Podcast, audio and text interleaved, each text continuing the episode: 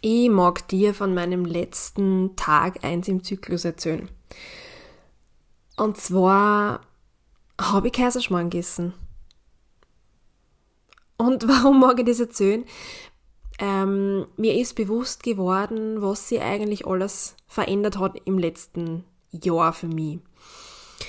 Der Tag eins vom Zyklus ist der Tag, wo die Menstruation beginnt. Also der erste Tag von der Blutung. Und ich weiß eigentlich ziemlich genau, was mir gut tut, damit ich keine Schmerzen habe.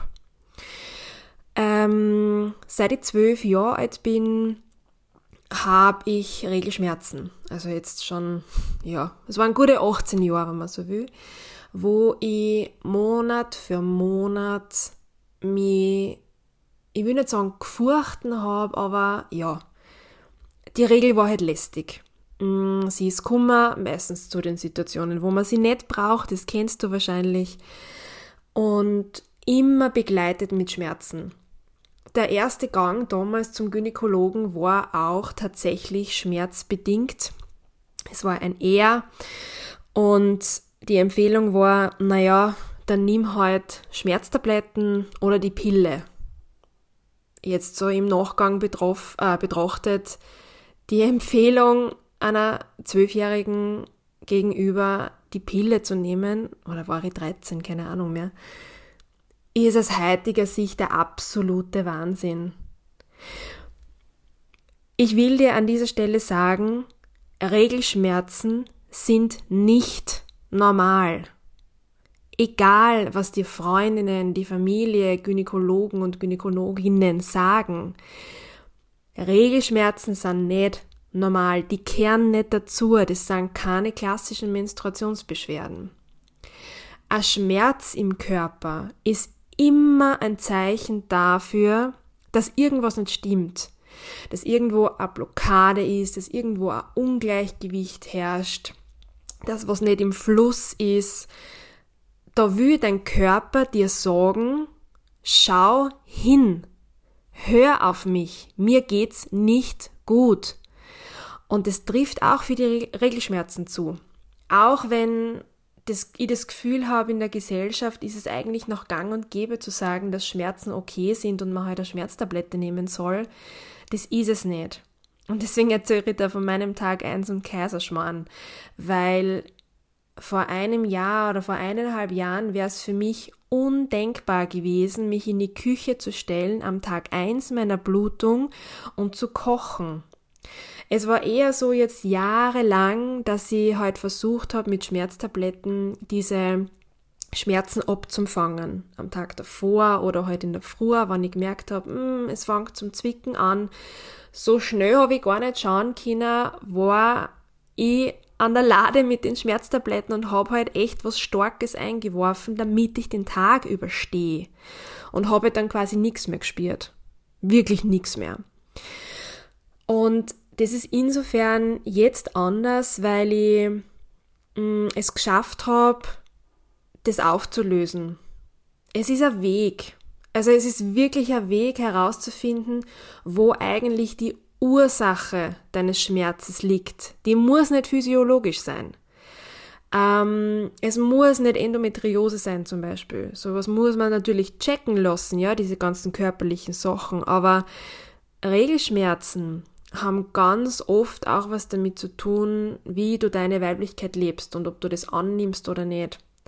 Und ich habe mir jetzt da sehr lang, zwei Jahre eigentlich, mit dem Thema ähm, maskuliner und femininer Energie in der Gesellschaft beschäftigt, mit meiner persönlichen Vergangenheit zum Thema Blutung, Periode, Zyklus, habe mir super viel Wissen angeeignet, habe mich mit dem Thema Hormone auseinandergesetzt, aber auch mit Emotionen. Also auch Emotionen können Ursache für Schmerzen sein. Und ich habe meinen persönlichen Weg gefunden und ich habe meine Lösung gefunden und ich weiß, was mir gut tut.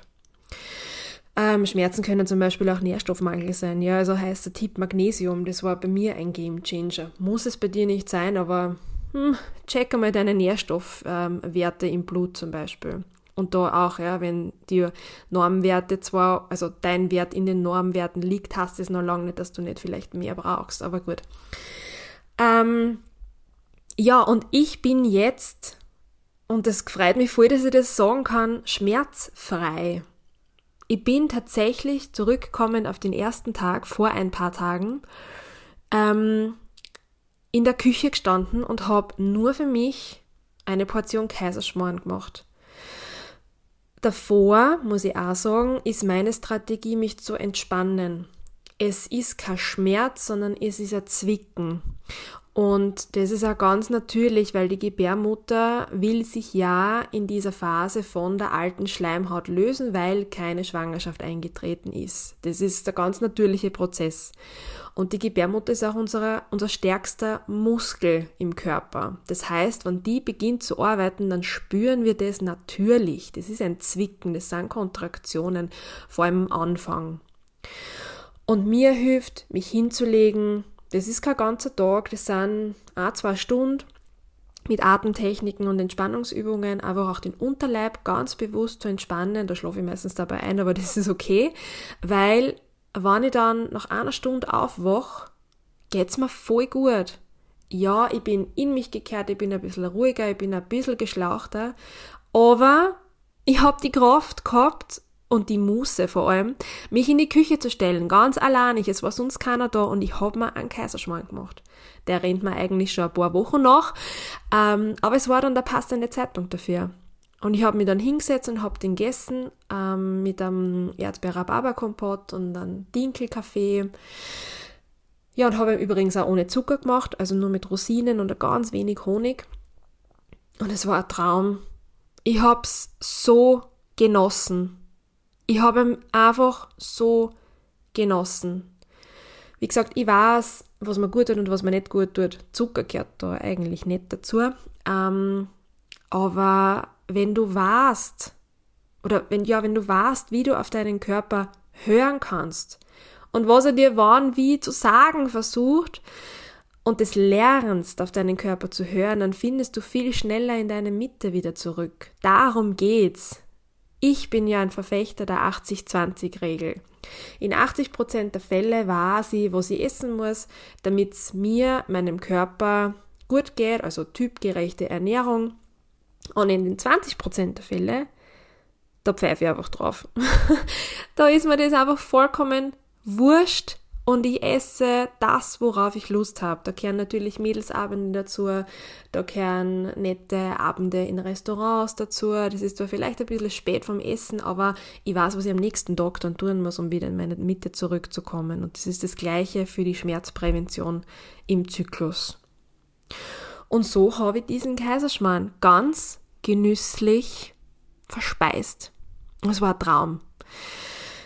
Es war echt ein Traum. Und noch vor zwei Jahren hätte ich mir das so einfach nicht vorstellen können. Dass ich das so hinkriege, ohne Schmerzen ähm, den Zyklus zu erleben. Und ich mag dir sagen, es ist möglich, einen schmerzfreien Zyklus zu haben. Es ist kein Sprint, das heißt, es gibt jetzt nicht die eine Heilsversprechung, die du vielleicht auf Social Media und so weiter findest. Es gibt nicht die eine Tablette, die du nimmst, dass du schmerzfrei bist, außer ja, Schmerztabletten, haha, aber du weißt, was ich meine. Es ist kein Sprint, es ist auch kein Marathon, weil es gibt kein Ziel, das du erreichst und dann ist alles wunderbar, sondern es ist eine, eine stetige Wanderung. Es ist wie eine Weitwanderung. Du gehst den Weg gemütlich schaust die immer wieder um, setzt die immer wieder auf ein Bankel, beobachtest die Natur um dich und spürst eh nicht und genießt es. Und manchmal kommt der steiler Anstieg und da wird's anstrengend. Und manchmal habe ich auch Zyklen, wo ich schon ein bisschen mehr Schmerzen habe. Aber wenn ich mich dann hinsetze und überlege, woher kommt es, dann weiß ich es ganz genau.